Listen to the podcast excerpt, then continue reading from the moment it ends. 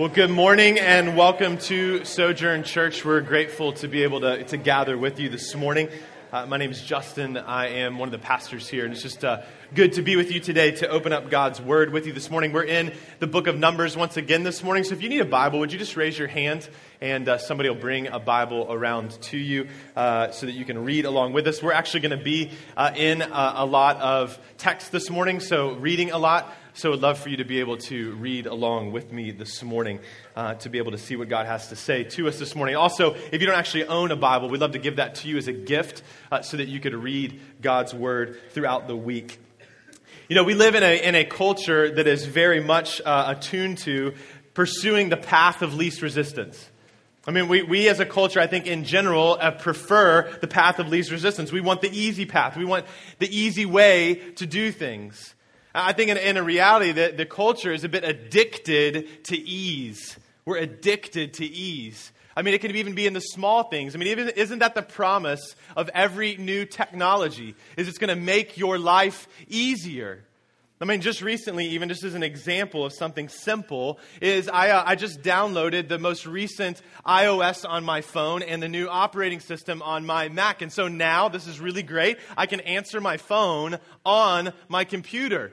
And that's great, right? But then a friend of mine said, uh, Why do you need to answer on your computer when your phone's sitting next to your computer? And I said, Because it's easier, and therefore it must be better, right? Easier is always better in our culture. But as we get into our text this morning, we will see that God's people want the path of least resistance. What they perceive to be an easier option, though, actually leads not to joy, but sorrow, not to life, but death. But there's something deeper going on. What we see in God's people is not just a mere, uh, a mere matter of choice between one option or the other. What we see is a deeper issue of unbelief in God's people. The perceived ease of unbelief is something that all of us in this room can relate to because at different points in our life, we too wrestle with the fact that we believe easier is better. And a lot of times that comes out when we are struggling with unbelief. But I hope that our time in God's Word today will encourage us, encourage us to walk more faithfully with Him every day as long as it's called today. And I hope that as we listen to God's Word this morning, that we will be encouraged not to go it alone, but to help one another along in this journey. Before we open up to Numbers this morning, let's just spend some time praying, asking God to do a work in our hearts, in our lives today. Father, we pray that as we open up your word this morning, that you would be glorified that this would be ma- about making much of who you are. Father, I pray this morning that as we look into your word, as we uh, preach your word, as your word is read this morning, that you would encourage our hearts to trust you more, to see you for who you are, and that in light of who you are, Lord, that we would just have hope, we would have joy no matter what's going on in our life. And Lord, I know that there is a lot going on in each of our lives, there's a lot going on in our world. It's easy to struggle with unbelief. And so I pray this morning that no matter where we're at, that we would be encouraged to know that even in the midst of our struggles, that you are faithful and true. Lord, help us to be a family together that sits under your word together, that can then encourage each other with your truth together. We pray that you'd be honored in this time this morning and for your spirit to do a work that only you can do. We pray this in Christ's name. Amen. Go ahead and open up your Bible to Numbers chapter 13. Numbers chapter 13 is where we're going to be this morning. We're actually going to go through chapters 13 and 14 this morning. As you look at that, there's a lot of text there.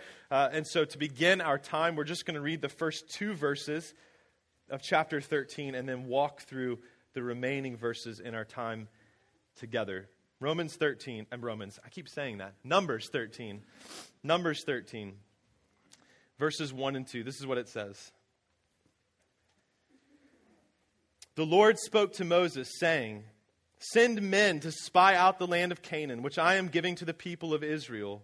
From each tribe of their fathers you shall, you shall send a man, every one a chief among them. Like I said, Numbers 13 and 14 is a long text, but it's a long text because it's telling a story. It's a story that as we read, it's really not that hard to understand. It's pretty simple to see what's going on in the midst of this story, but it's a story that's important for us to take note of. This story is in the history of God's people is a defining story of a defining moment in their lives. And so, as we walk through this text this morning, I want us to visualize what's going on and heed God's word to us from Numbers 13 and 14 this morning. As we look at verses 1 and 2, we see that there's a key statement that's made. God says, Go check out the land I am giving to you. The land I am giving to you. Now, this should take us back a bit. This should take us all the way back to Abraham. We've been going through the first five books of the Bible eh, most of this year. And so, several months ago, we were talking about Abraham. In Genesis chapter 12, God calls Abraham out of his homeland to go to a new land. He says, I'm going to give this land to you. Genesis chapter 17, God reiterates his promise to Abraham, saying specifically, I'm going to give you the land of Canaan, not just to you, but to your offspring forever. And so much has happened to God's people since that promise. They've grown as God said they would. They were saved in Egypt by God's providence through Joseph, but then they found themselves enslaved in Egypt for 400 years. But God led them out of Egypt by Moses, their mediator.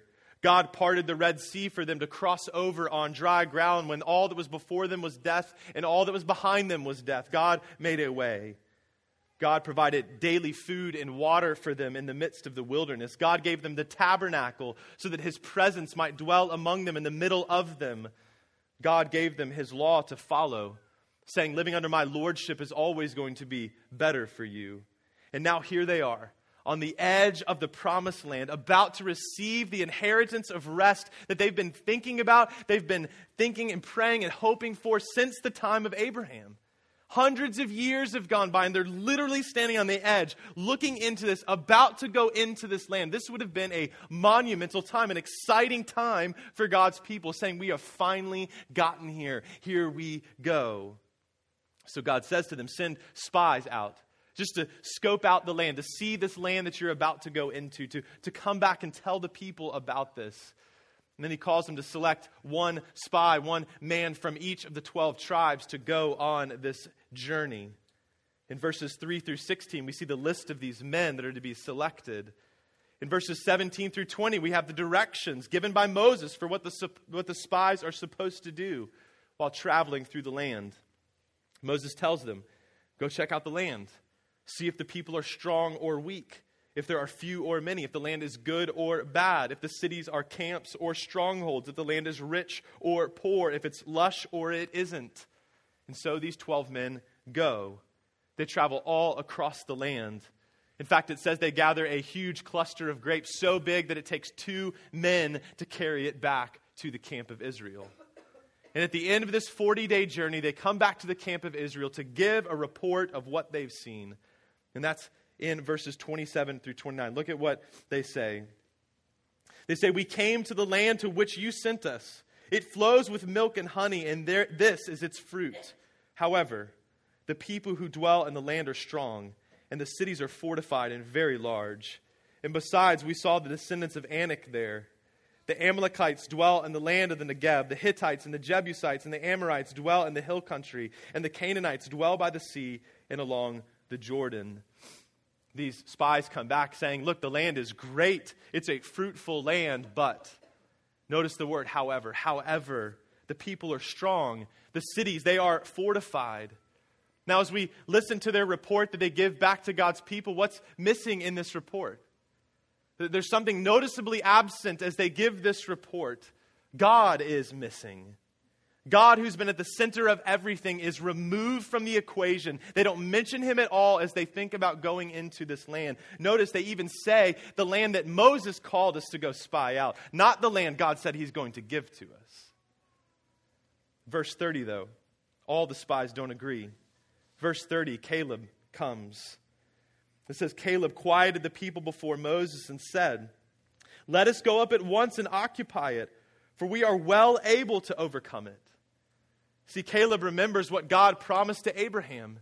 He says, We've been waiting, we've been longing for so many years since our father Abraham to go into this land that God promised to him, and we know who God is. He is faithful. He is true. He has shown himself to be that way over and over and over again to us. So we can't doubt that now. Let's go. But the other spies reply back this time, not just the, with a reiteration of a bad report, but they give an exaggeration of it. Look at verses 31 through 33. Then the men who had gone up with him said, We are not able to go up against the people, for they are stronger than we are.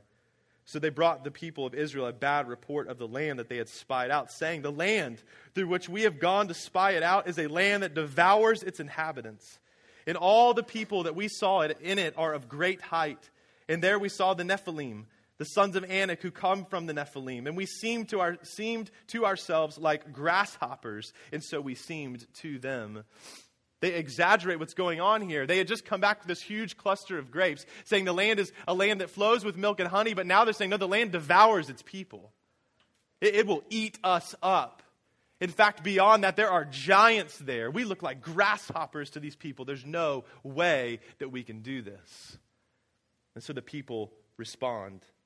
Verses, four, verses 1 through 4 in chapter 14. Then all the congregation raised a loud cry and the people wept that night. And all the people of Israel grumbled against Moses and Aaron.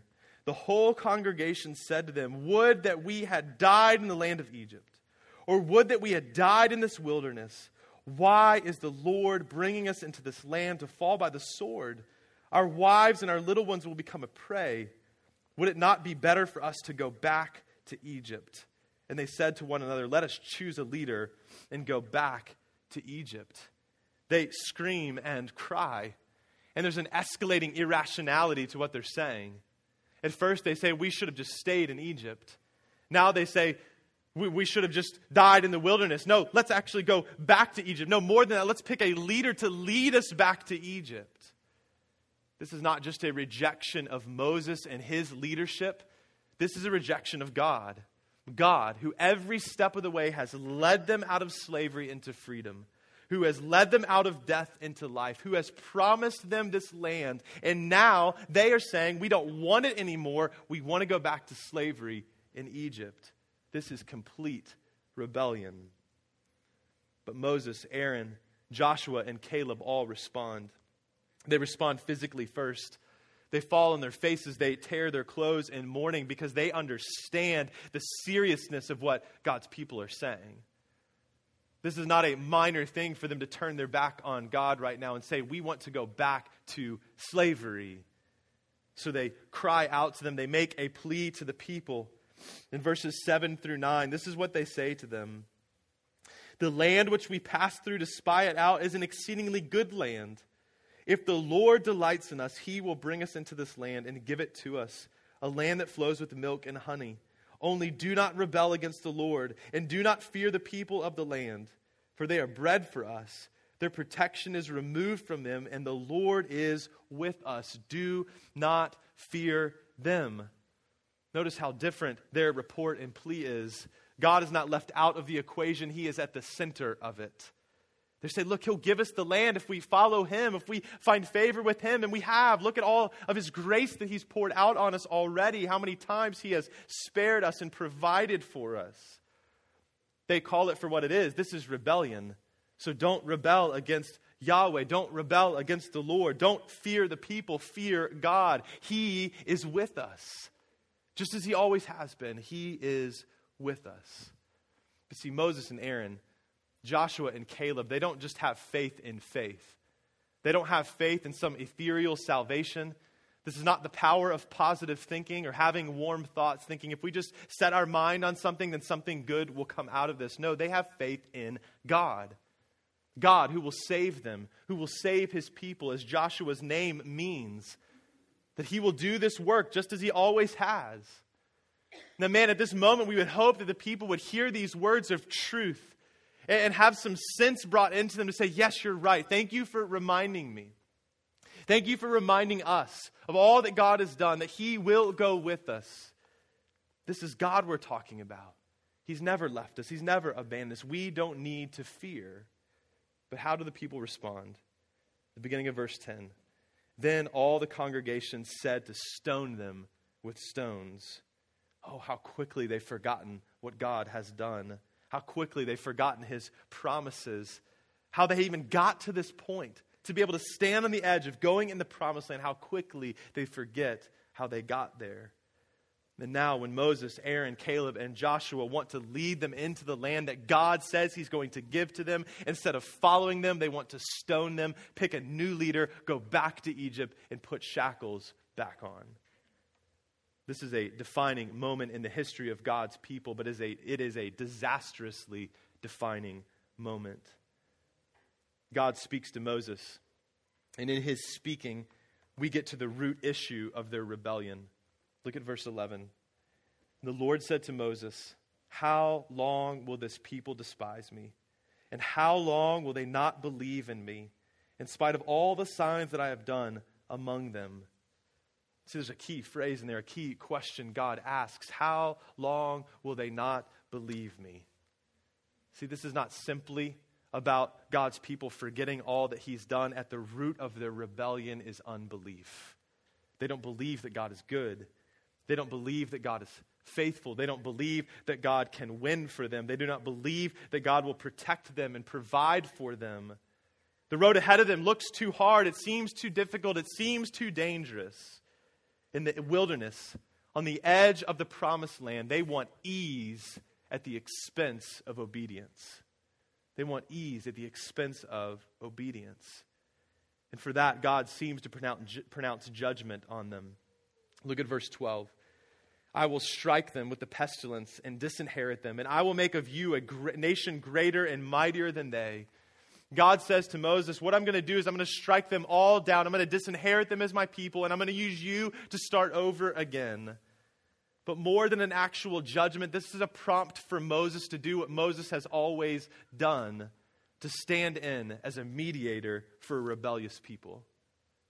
In verses 13 through 19, we see Moses do what he's done over and over and over again to plead for grace from God for his people. And he does two things as he intercedes for Israel. The first thing he does is he brings up the fame and re- reputation of Yahweh, of God, saying, The nations know that you led us out of Egypt, and now they'll think that you couldn't get us into the promised land, so you killed us instead. But then Moses moves on, and what he does is he appeals to God's character as God himself has revealed himself to Moses and to his people. Listen to his words in verses 17 through 19. Moses says, And now, please, let the power of the Lord be great as you have promised, saying, The Lord is slow to anger and abounding in steadfast love, forgiving iniquity and transgression, but he will by no means clear the guilty visiting the iniquity of the fathers and the children to the third and the fourth generation. Please pardon the iniquity of this people, according to the greatness of your steadfast love, just as you have forgiven this people from Egypt until now. This is how God revealed himself to Moses in Exodus chapter 34. As Moses longed to see more of God's glory, we preached on that. We looked at that, that God preached a sermon of who he is to Moses. This is forever etched in Moses' mind, forever etched on his heart, and he has seen it on display over and over and over again since they left Egypt until now that this is who God is. God, you're gracious, you're patient, you're long suffering. Please continue to be that now to your people as you've done so many times before. So God responds to Moses' intercession as mediator. Verses 20 through 23. Then the Lord said, I have pardoned according to your word. But truly as I live, and as all the earth shall be filled with the glory of the Lord, none of the, of the men who have seen my glory and my signs that I did in Egypt and in the wilderness, and yet have put me to the test these ten times and have not obeyed my voice, shall see the land that I swore to give to their fathers. And none of those who despised me shall see it. God relents from annihilating and disinheriting Israel, but he still brings justice. He pardons their sin, but he does not remove its consequences. None of those who have continued to rebel over and over and over again, God says they've done it 10 times. None of them will enter the promised land. And over these next 15 verses, God specifies the reality of the consequences of their sin and rebellion. None of this generation, except Caleb and Joshua, will enter the land. God is faithful to his people. He's faithful to his promises. He said he was going to do this for Abraham, and he will. But it won't be with this group of people, it'll be their children. Those who thought that Their children would be devoured in this land, would become prey to the people of this land. God says, No, that's who I'm going to give this land to now. And so for 40 years, they will wander in the desert until all of them die. And we see that God gives some judgment right away. The men who brought the bad report are killed immediately for leading the people astray. See, God takes seriously his covenant promises, and God takes seriously the obedience of his people. Now, Israel responds. Verses 30 and 40. When Moses told these words to all the people of Israel, the people mourned greatly. And they rose early in the morning and went up to the heights of the hill country, saying, Here we are. We will go up to the place the Lord has promised, for we have sinned. They hear this news and they mourn. They decide to go out on their own strength, saying, No, no, no, we want, we want to go now. But see, they're not going in faith. They're going because they don't like the consequences. God has already given them new directions. He told Moses to lead the people where they want to go, to head back towards Egypt. But Moses tells them then, then don't do this. God is not going to go with you. But just as they always have done, they continue to not listen. They go in to the land to try and fight. God does not go with them, and they're defeated quickly and pushed out of the, of the land that God had once promised to give them.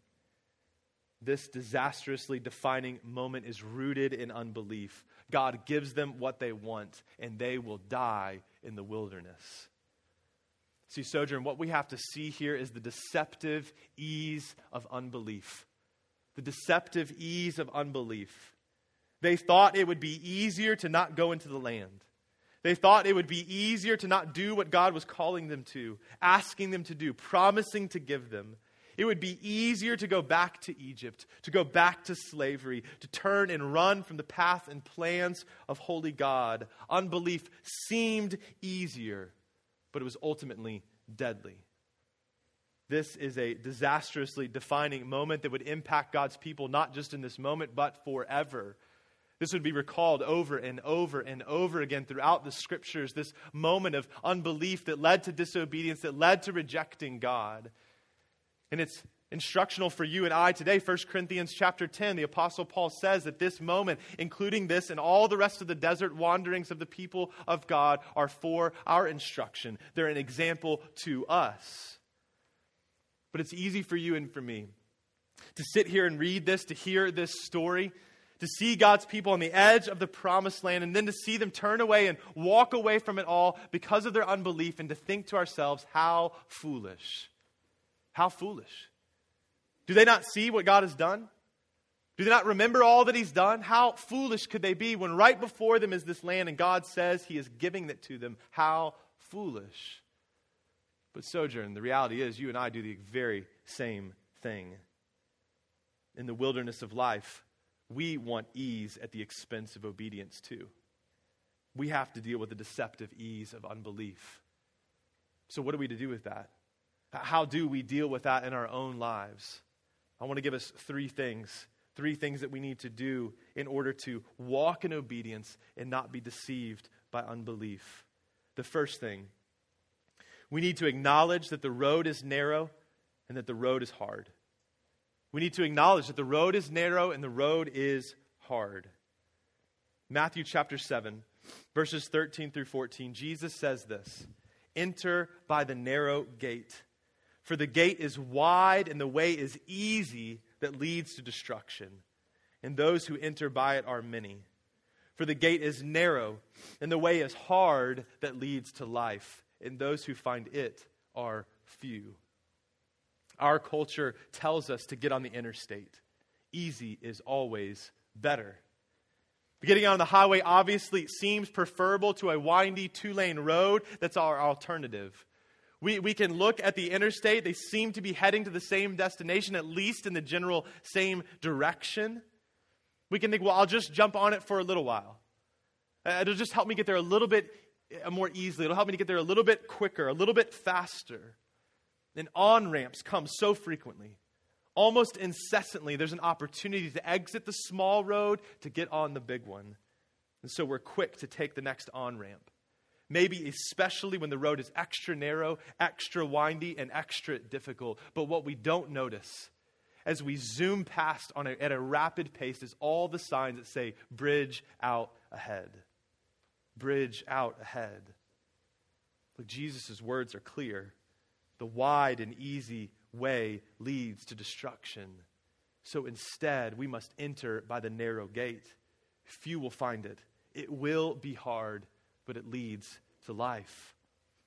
See, we need to acknowledge this to be true because unfortunately we are often taught and believe that when we follow Christ that everything's going to be great for us. We're taught and believe sometimes that God is going to hook us up. He's going to grant us all our wishes and dreams and wants. He's going to give us what we want, how we want it, and when we want it. And when He doesn't, you find yourself dissatisfied with God, frustrated, maybe even angry at Him. You pray for something and then complain to God because He doesn't give it to you wrapped up in the form that you had anticipated or wanted. You start to believe God's not good. He must not be for me. I mean, this is what Israel did. They knew the promises of God. They knew that God had said, I'm going to give you this land. And then when they come to the land, it isn't in the way that they had hoped or wanted to. They didn't believe that the road was narrow and hard that would lead to life. They wanted the wide and easy path. In those moments, the deceptive ease of unbelief creeps in, and we too are tempted to wander off the narrow road to the easy and wide way. Listen to me. You and I are in the wilderness right now. We are in the wilderness right now. You are not yet home. Jesus has not yet returned. The new city has not yet come. Sin is still present. Death is still universal. But as we walk through the wilderness of life, we have to ask ourselves do we believe that God is with us? Do we believe that the narrow road is worth walking? Do we believe that He's faithful, that He is good, that He will bring us all the way home? Do we believe that our joy is found in Him, not the temporal joys of this life? Look, sometimes it's easier to pursue sexual satisfaction outside of marriage. Sometimes it's easier to pursue a dating relationship that you know is not pleasing to God or good for you. Sometimes it's easier to cut corners at work. Sometimes it's easier to become angry or irritable with your kids or your spouse. Sometimes it's easier to try and control all circumstances and every outcome in our life. Sometimes it's easier to run away from a difficult relationship, whether it's a friendship or a marriage or family relationship. Sometimes it's easier to go back to old habits of comfort and release. Maybe something has happened in your life recently something especially challenging, legitimately hard. And now it seems easier. It seems easier to medicate by returning to the old ways, by seeking comfort in something or someone, but not in God, not in what is honoring to Him. The world constantly tells you to pursue that path to get on the interstate, to pursue what is easier. It tells you constantly, you are in control. You need to do what's best for you. You deserve this. The world constantly tells you to go back to Egypt. But Egypt always and only will be slavery and death. But God says to you, I have rescued you out of that. I have rescued you out of that. I am giving you an inheritance. Trust me along the way. Trust me along the way. What you perceive as easy right now and therefore better might, in fact, only be one step closer to death. In the wilderness, we are going to be tempted in various moments, like Israel, to live a God free lifestyle. A God free lifestyle where God might be on our lips, but He is not Lord over every aspect of our life. So we say, like Israel, God, what are you doing? Why did you bring me here? Why are you doing this in my life right now? Why I am, am I in this situation, if we even go to God at all? Dissatisfaction with what God is doing and how He is doing it is what leads to rebellion. But as one pastor puts it, dissatisfaction tells us more about our souls than our circumstances. Dissatisfaction tells us more about our souls than our circumstances. You and I are faced with the same battle of unbelief. Will you trust God to get you all the way home? Will you trust Him to finish the work that He's begun in you? Or will you turn and go your own way because it seems easier right now. It's in those moments that we need to be reminded of the truth of Matthew 7, of Jesus' words to us that life is found on the narrow and hard road. Entering the promised land means confronting fortified cities and men who are like giants. Sometimes the road will be uphill, sometimes it'll be extra curvy. It will most definitely take longer and will be at a slower speed limit but it's the only way to get to the destination that you're going. It's the only way to get to the new city. See, knowing that the road is narrow and hard that leads to life, knowing that we are going to be tempted to wander off of it, we need to put one foot in front of the other and move forward on the path before us in the way and the will of God. Obedience, not ease, must be our aim.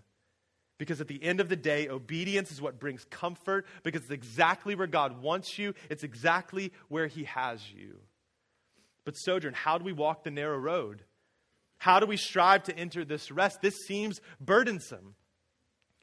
It seems too hard, it seems too difficult, and sometimes it may just seem flat out impossible. And there's truth to that. Jesus says to us, with man it's impossible, but not with God for all things are possible with God. Which leads to our second point. Sojourn, we need to fix our eyes on Jesus. Fix our eyes on Jesus. Hebrews chapter 12, verses 1 and 2. A familiar verse to many of us, maybe new for some of us this morning, but just listen to what it says to you today. Let us also lay aside every weight and sin which so easily ensnares us Let's lay that aside. And let us run with endurance the race that is set before us, fixing our eyes on Jesus, the founder and finisher of our faith, who for the joy that was set before him endured the cross, despising the shame, and is seated at the right hand of the throne of God. You and I run the race. You and I travel the road before us by fixing our eyes on Jesus, not self will, not some inner strength that you muster up on your own. The only way for you to enter into the promised land, only way for you to enter into God's rest, the only way for you to stay on the narrow road is to fix your eyes on Jesus. But notice what he says about Jesus. He says he's the founder of our faith and the finisher of our faith. Jesus is the beginning and the end. He holds all things together, Colossians 1 tells us. How is he those things? He gives us the answer. He says, For the joy that was set before him, he endured the cross. Jesus, with the joy set before him, endured the cross, despising its shame, saying, I'm going to go to this cross to set you free from sin and death, to be raised again to give you life. Jesus purchased life for you. He endured the temptations of the wilderness and he did not fall to them. Hebrews chapter 2 and Hebrews chapter 4 encourage us with this truth. Hebrews 2, verses 14 through 16, and verse 18 say this Since therefore the children share in flesh and blood, he himself, Jesus, likewise partook of the same things. What he's saying here is Jesus was 100% man, just like you and me. That through death he might destroy the one who has the power of death, that is the devil, and deliver all those, you and me who through fear of death were subject to lifelong slavery. Therefore, he had to be made like his brothers in every respect, so that he might become a merciful and faithful high priest in the service of God to make propitiation for the sins of the people, that he might satisfy God's wrath, free us from sin and death. And this is what the promise is to you and me through Christ. It says this For because he himself has suffered when tempted. He has suffered when tempted. Jesus knows what it's like to suffer. This is what the promise is. He is now able to help those who are being tempted. Through Jesus, we have help because Jesus has walked the wilderness road before us. Hebrews chapter 4 reiterates the same thought. For we do not have a high priest who is unable to sympathize with our weaknesses. You and I are weak, but Jesus sympathizes with that. No, we have a high priest who, in every respect, has been tempted as we are, yet without sin. He says this Because of that, then, let us with confidence, not in ourselves, confidence in Jesus, draw near to the throne of grace that we may receive mercy and find grace to help in time of need. The wilderness road is difficult, it's narrow, it leads to life. Not many will find it, but Jesus walks ahead of us. He is the way that we can follow. See, Moses was a mediator, but Jesus is a better mediator who does not simply plead with God for pardon, but dies the death we deserve for our rebellion, declaring, It is finished. At the cross of Christ, both the justice and mercy of God come together. They meet there because at the cross, Christ takes on the penalty for our sin, but at the cross, he frees us to become children of the living God. And so, when you're struggling with unbelief, as you survey the road ahead of you, look to Jesus who died for your unbelief. Look to him who died for your unbelief and says he will bring you all the way home. He is the way because Jesus defeats sin, Satan, and death to give us rest that we cannot enter into or obtain on our own. Now, what does it mean for us to fix our eyes on Jesus? Is that just some kind of spiritual sounding phrase, something nice to say, yeah, yeah, let's fix our eyes on Jesus? If we think about it, it's just a very literal phrase, right? Fix your eyes on Jesus. I'm trying to teach my son Owen about how to play baseball right now. And one of the things you say in baseball, if you grew up playing baseball, is keep your eye on the ball. Keep your eye on the ball. Baseball is a mechanic sport where you have to look at what you're actually doing. So if you're just looking around swinging, you're not going to hit the ball. So I tell him, hey, buddy, you've got to keep your eye on the ball in order to make contact with it, to hit it to where you want to go. Fixing our eyes on Jesus is the same kind of thing. We can't just be looking all over the place. It's an intent focus on Christ. You may say, but Jesus isn't here like a baseball is here. I can't see Jesus. How am I supposed to fix my eyes on something I can't see? But see, that's the beauty of God's grace, is that God gives us means of grace. And He calls us to utilize those means of grace. He gives us His Word to hear his word, to ingest his word. His word is not just words on a page. It says that it'll cut us to our core, it'll expose everything in our life, it'll encourage us, it'll speak truth in us. There's power in God's word. He gives us his word to fix our eyes on Jesus. He gives us his people. That we might have others around us, brothers and sisters around us, to help us fix our eyes on Jesus. And he gives us his ear. He says, Come to me, pray to me, speak to me. If you're struggling, if you feel tempted to wander off that narrow road, to go the easy way because it seems better at the moment, talk to me, cry out to me, ask me for help, come with confidence before me, and I'll give it to you. See, what did Israel do when it was struggling with unbelief? They didn't go to God, they reacted and they ran. Notice in all of Numbers 13 and 14, they never stop and say, hey, let's pray about this. Let's go to God about this. Let's rehearse all the goodness and grace of God that we've seen. No, they react and they run. They take their eyes off of Him. But Sojourn, instead of taking God out of the equation, setting Him aside, disregarding who He is, and running, He must be at the center of it all. Sin will seek to entangle. Unbelief will seek to bring you off track. The easy road is deceptive, but the bridge is out ahead. So fix your eyes on Jesus run to Him, follow Him. When you're in the wilderness, it's a, it's a perfect opportunity for us to recognize our desperate state apart from God. If God doesn't lead us, if God doesn't go before us, then we will not make it. So it's in those moments that we need to cry out, acknowledging our need for Him, crying out for mercy. But knowing this truth that God invites you into eternal rest through Christ. And that invitation is open to you no matter who you are or what you've done. So you don't clean yourself up to come to God. God doesn't have a list of requirements to say that you need to meet these requirements before I'll lead you, before I'll guide you, before I'll walk with you. That's what Christ has done for you. He met every requirement that God had for you. What God requires, He provides for you so you can come to Him as you are. Maybe you've wandered away and think it's been too long. Maybe you've never come to faith. Maybe you're teetering on the fence right now, whether you're going to trust and obey or go your own way. But no matter where you find yourself today, let this be your prayer Lord, I believe, help my unbelief. Lord, I believe. I want to believe, but help my unbelief.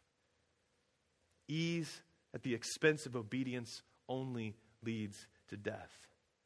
So turn in repentance and faith, no matter where you're at today, to the God who's faithful, who will absolutely bring you all the way home. Fix your eyes on Jesus, Sojourn. And our third point travel together. Travel together. The narrow road is difficult. It's difficult. But the narrow road and the road to life is not a solo journey. First and foremost, God goes with us. Jesus tells us in Matthew 28 that he will not leave us, that he will be with us to the very end of the age. But in addition to that, God gives us one another. We are sojourners together on the journey, and that is God's gift to you. Listen, isolation is deadly. It is deadly. So we need gospel community that is striving for God's rest in Christ. Israel rebelled together and they fostered the unbelief of one another. The spies came back with a bad report, and then the whole congregation of people responded in unbelief together. And so you and I must stand together in gospel truth, not worldly wisdom. And when one of us is looking back to Egypt, when we look around and see one of our brothers or sisters looking back to Egypt, wandering off the narrow road, thinking the easy way must be the better way, by God's grace, by His power, as we are fixing our eyes on Jesus, we must exhort one another to move forward in faith in the way of the Lord because He's good, because His way is the way to life, not a step toward death. Hebrews chapter 3, verses 12 through 14 say this Take care, brothers lest there be in any of you an evil, unbelieving heart, leading you to fall away from the living God, but exhort one another every day, as long as it's called today, that none of you may be hardened by the deceitfulness of sin. For we have come to share in Christ, if indeed we hold our original confidence firm to the end. Look, we need to speak to one another and we need to listen to one another. We need to help one another hold our confession and our confidence in Christ, especially when we're struggling, especially when the road is particularly difficult. We need each other. Look, there are people in our church right now, brothers and sisters, sitting around you this morning that are going through some difficult things. Some really difficult things.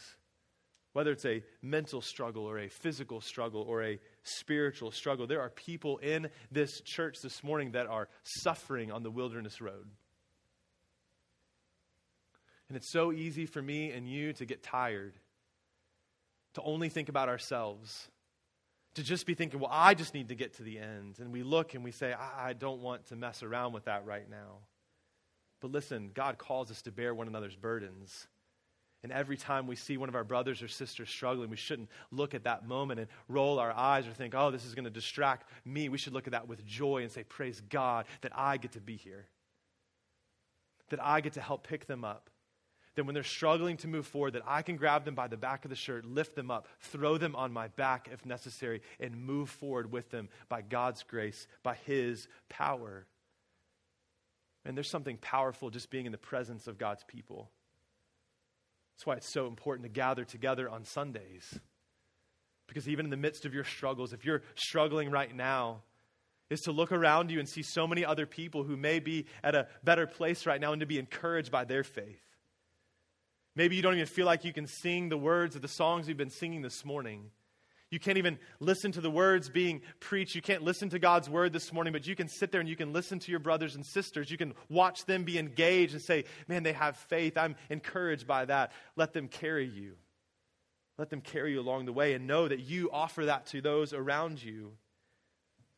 Community is not your hope, Jesus is your hope, but your community can help you hold fast to that. It is easier not to help bear the burdens of your brothers and sisters. And it's easier for you to be in isolation. But that's the deceptive ease of unbelief. Man, travel the road together. That is God's grace to you. And if you're not struggling right now, there'll be a moment where you will be.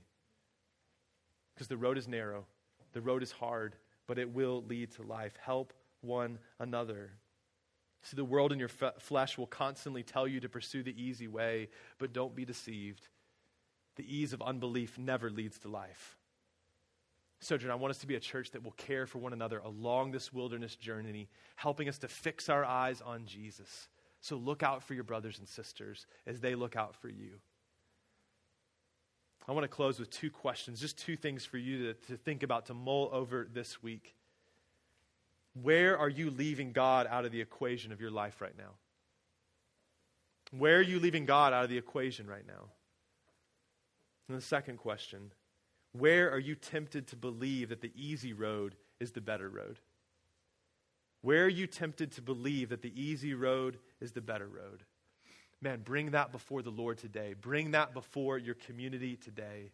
And let's strive together to enter the promised land, knowing that Christ our King has gone before us and heeding his words to us this morning. Jesus says this to you In the world, you will have tribulation, but take heart. I have overcome the world. Amen. Let's respond to God's word and God's grace now. Our first application today is to come to the table, to be strengthened and encouraged and humbled by grace. May this meal strengthen you today to pursue Christ in all things.